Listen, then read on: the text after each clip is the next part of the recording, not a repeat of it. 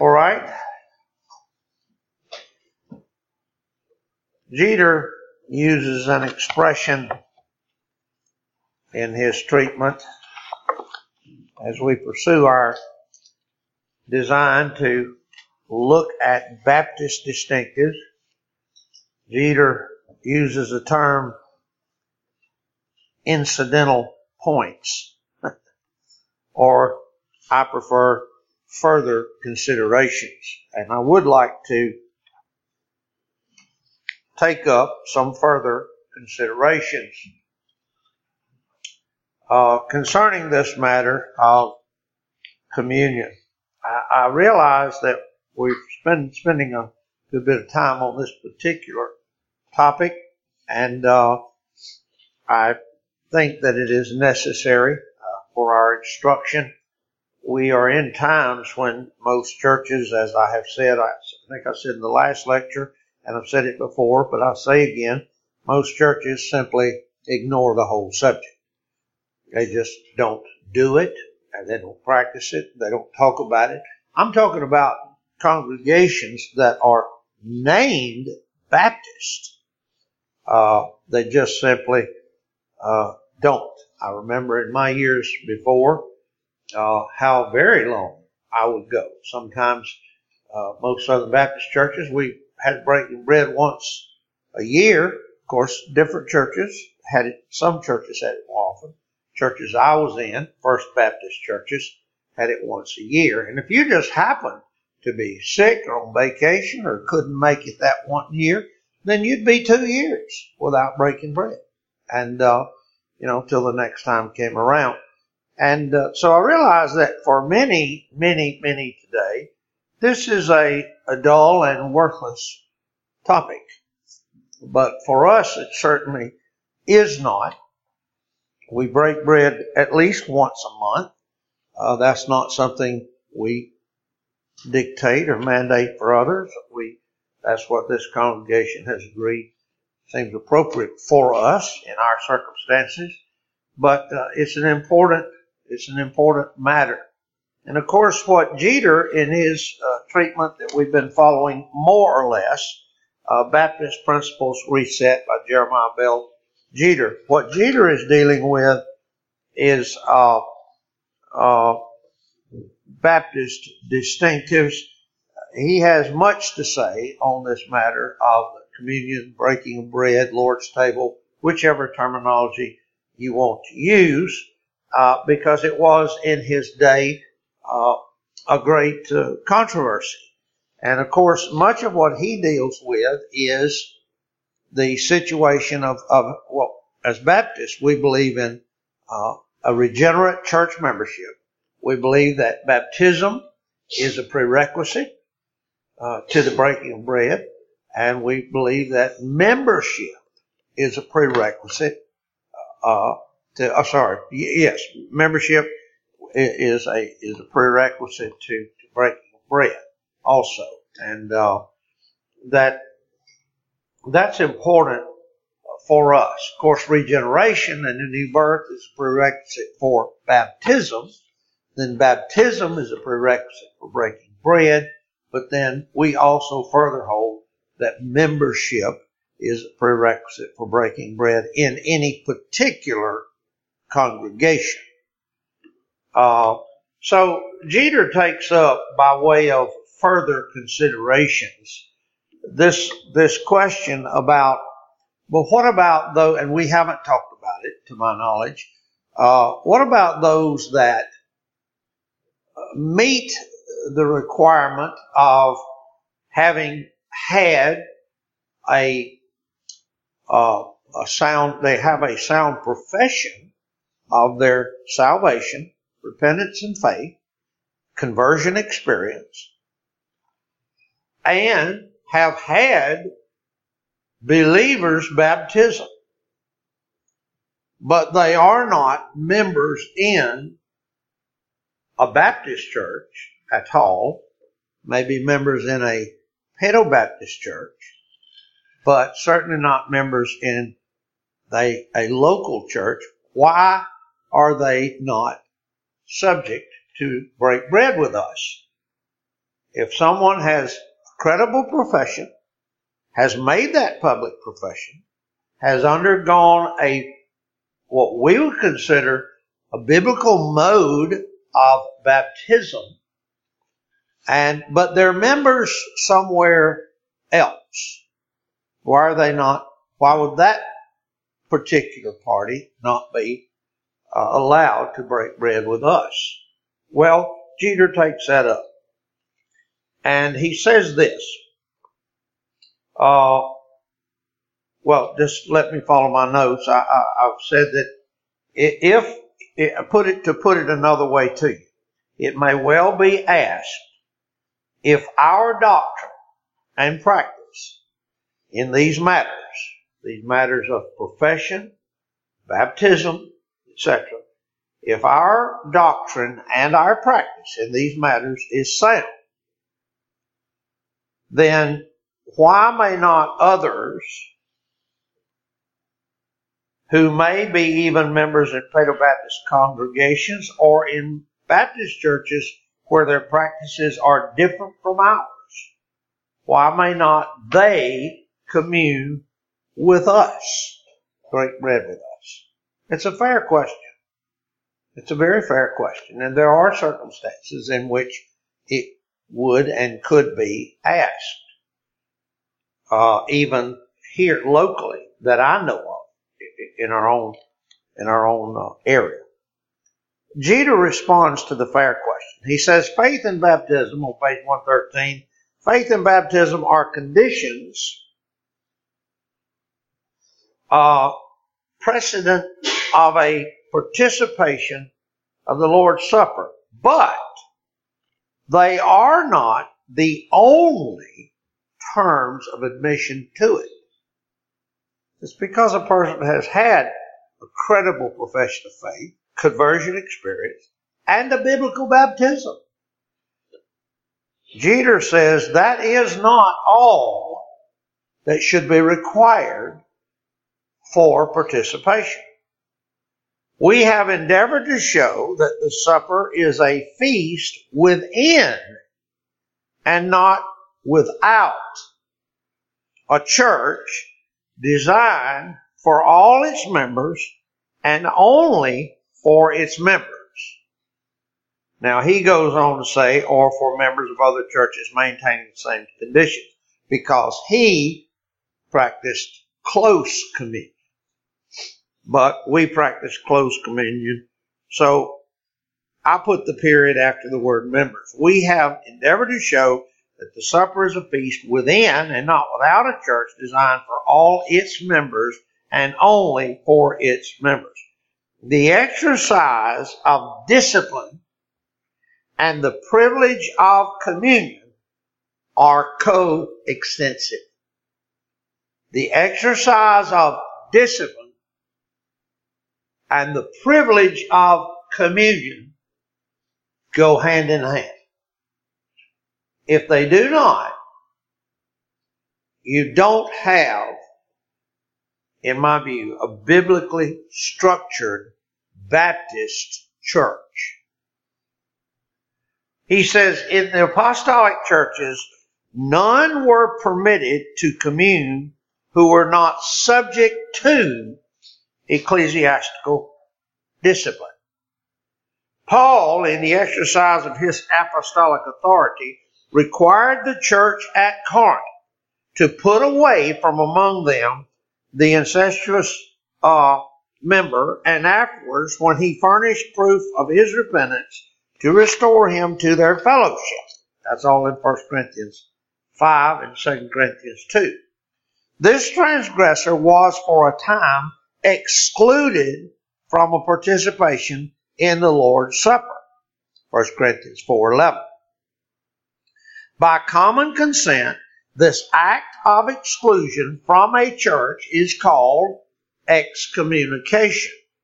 That is, expulsion from the communion. So thoroughly is this truth embedded in the popular mind that communion and church membership are expressions used interchangeably. A member of a Presbyterian or Episcopal church is called a communicant of that church. Piety and baptism do not constitute one a member of the Baptist church. Just because you really are a true believer and you have piety, as we use that term in human human sense, piety and baptism as well does not constitute you a member in a Baptist church. He must, in order to become a member of it, seek admission into it, adopt its essential principles, and submit to its discipline.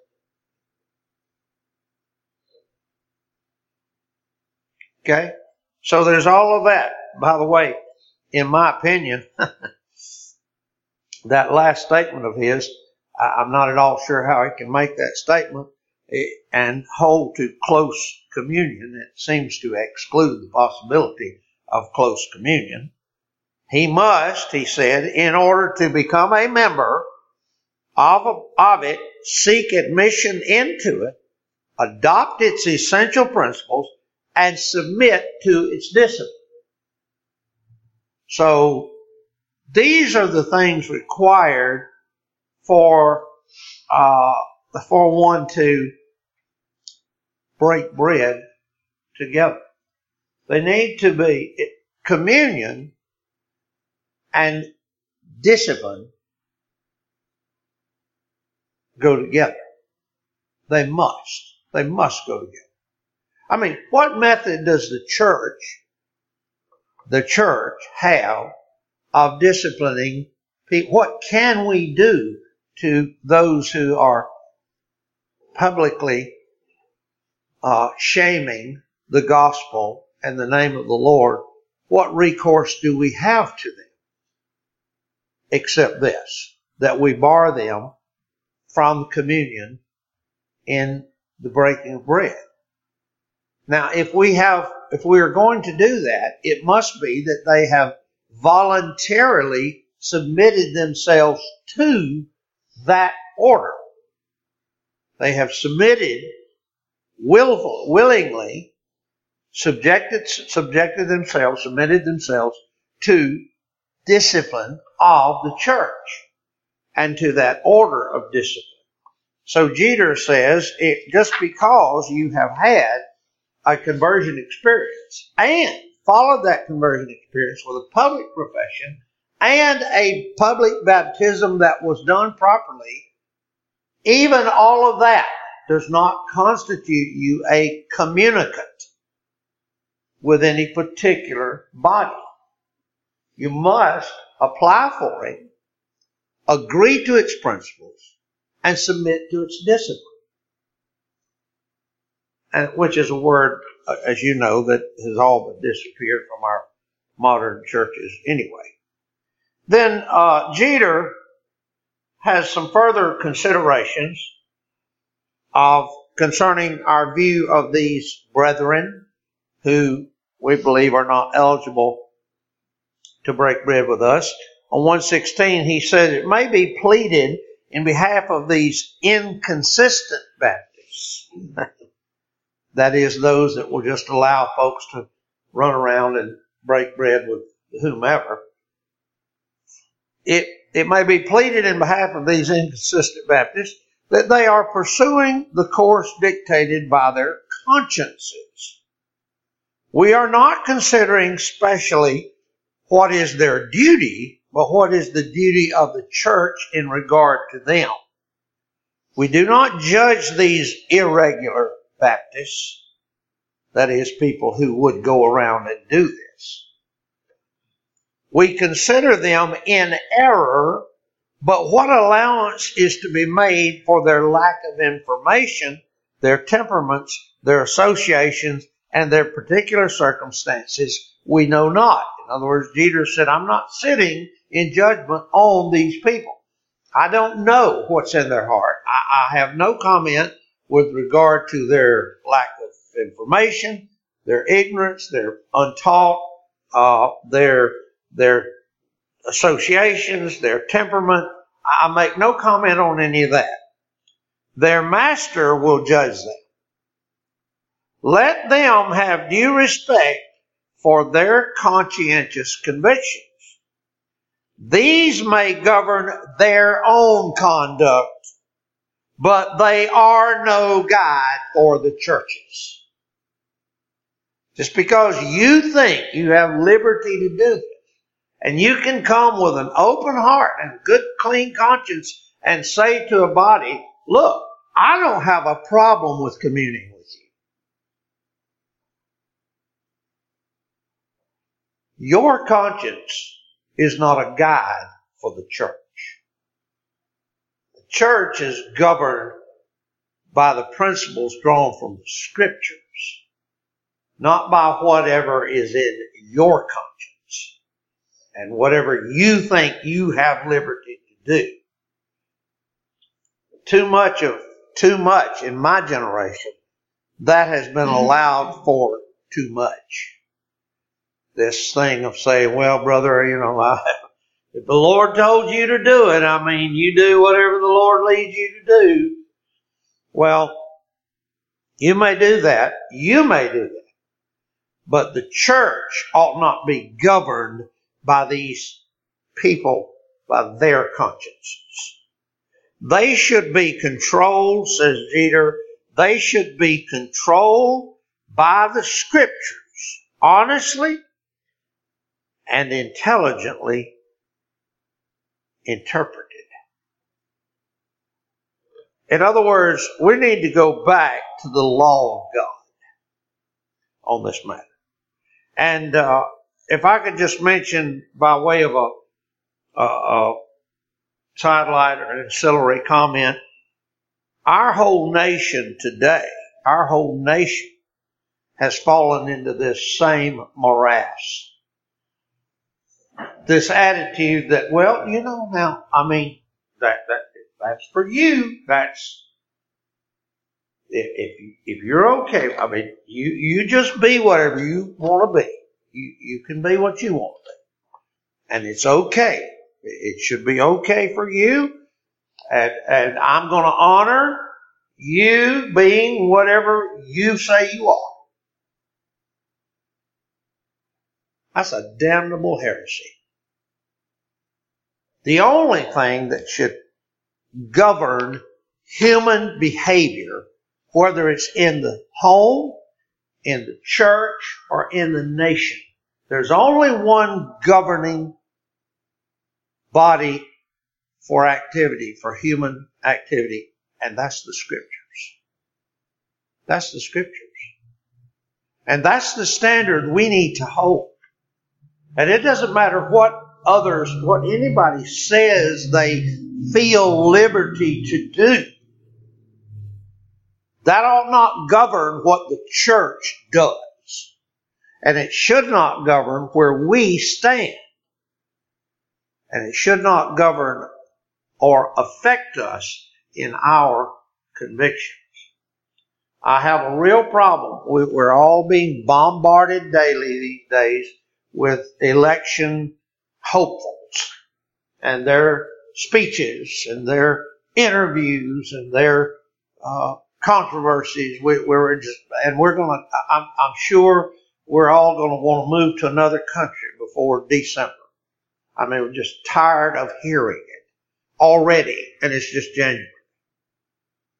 But one of the things that sickens me is to hear our otherwise ultra conservative politicians making allowance for deviant conduct. Crass, bold immorality and ungodliness. And saying, I don't hold to that, I, I don't believe in that, but, but, but I believe everybody should have a right to do. Man has no right to violate God's law. I have that written in the back of my Bible somewhere. I don't remember who said it, but you can put it down. Man has no civil right to violate God's moral law. Period.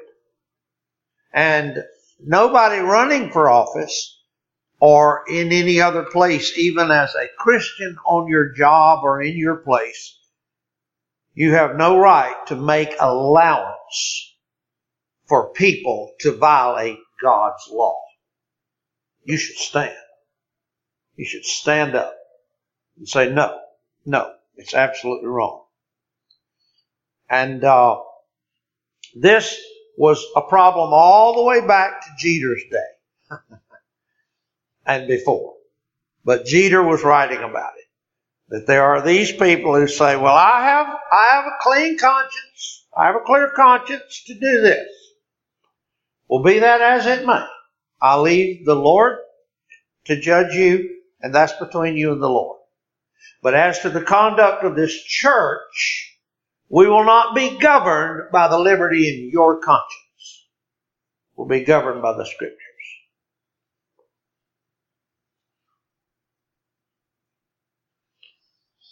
We do wish for unity, but not at the cost of purity. It's the old proverbial camel's nose in the tent door. If he ever gets his nose in the tent door, he'll tear the whole tent down. And uh, we do want unity, but not at the expense of throwing over the truth. He said, Jeter says on 117, it is a pity that all Christians cannot commune together. It is a pity. We should not be glad for that. We have no sympathy with those who believe that divisions among the church are good. They are evil and are fraught with incalculable mischiefs. It is certainly to be deplored that all Baptists cannot commune together according to the inspired order. Their identity of principles, interests, and aims should draw them together, but there can be no union and communion between these parties without a yielding on one side or the other. The mountain must go to Mohammed or Mohammed must come to the mountain. The denomination cannot yield its principles. They are grounded in its convictions, incorporated in its literature, and are the bond of its union. Brother John, these comments here, as I was studying them, can't help but be applied to that other subject uh, of marriage that has been discussed among us and the recent writings that you shared with us. You bought me the book.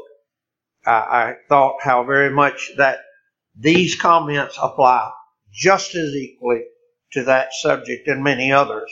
He said the denomination cannot yield its principles. Unfortunately, it has. They are grounded in its convictions, incorporated in its literature, and are the bond of its union.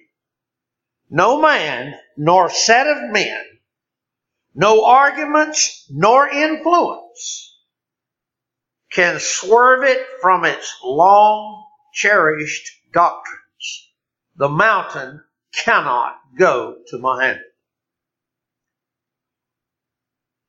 Strong words, but truth. We must stand whatever that means. Now, just a short word about the views held from antiquity. Jeter said, a Paedo Baptist, a Paedo Baptist church is no home for a Baptist. oh my goodness.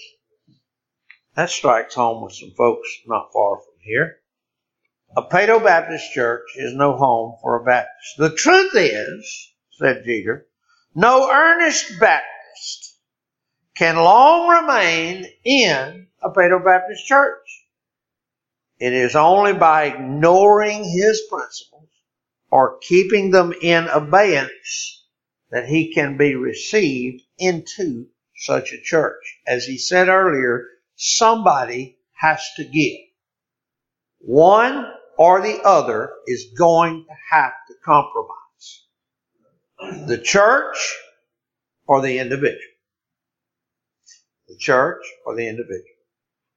And we say that the church ought not to compromise. Ought not to compromise.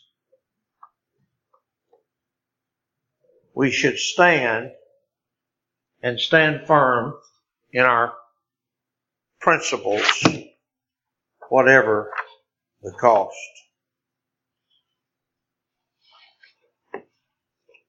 Wayland, and as you know, I always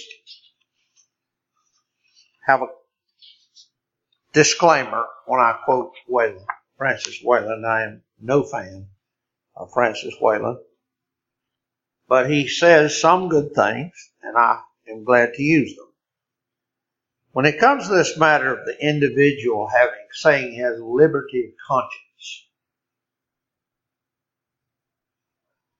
Wayland said the right of private judgment, private judgment, has been so generally advocated by Protestants that it does not require any special notice. The doctrine of perfect liberty of conscience and the entire separation of church from state may, however, deserve a passing remark. Now, I'll read more of this later when we deal with the matter of the Baptist distinctive of liberty and uh, liberty of conscience, etc. But I just read that portion of it because I want to say it to you again. Whatever we believe in, quote, liberty of conscience and of course, we will say more about that in the lectures ahead. But whatever about liberty of conscience, it does not dictate policies for church government. The liberty of your conscience cannot dictate policies for the corporate body. Those policies must be derived from an honest understanding and interpretation of the scriptures. Okay, and that's a very, I think that in our day, that's a very important point because we are constantly bombarded in our culture with an opposite philosophy that says we ought to allow for everyone to be and do their own thing. But that's not the order of a Baptist church. We order our doings by the scriptures. And that's where it must stop. Alright? So, any questions, comments, further, further comments of, of instruction on this point?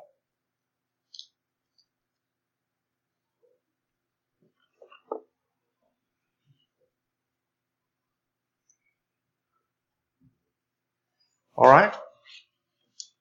We'll leave it at that. I can assure you, because of those convictions, and they are convictions for me, I hope they're convictions for you. But because of those convictions, uh, I doubt that we shall ever find ourselves running out of seats and having to buy more chairs for our congregation to meet. Uh, some of the ministries, quote, and I'm putting that in quotes. For those that hear the tape don't see, I'm putting that air quotes. So many churches today, and we were discussing some at the table, the lunch table today, uh, allow for one of the reasons they are so large and so, quote, successful, seem to be doing such great work, is they allow every member who comes in to exercise freely what their individual conscience tells them is their ministry. And so there's a free for all, there's an, there's an incorporating into the body all of the various uh, ministries because someone came and their conscience dictated that they have this ministry. And so the whole corporate body has to absorb that, not just absorb it, they have to make a place for it and supply openings for it. And we've come to an hour where even what should be sound Baptist churches are nothing but an amalgamation of everyone's free conscience. And it's, it's disgusting. It's time we stood with conviction with our forefathers.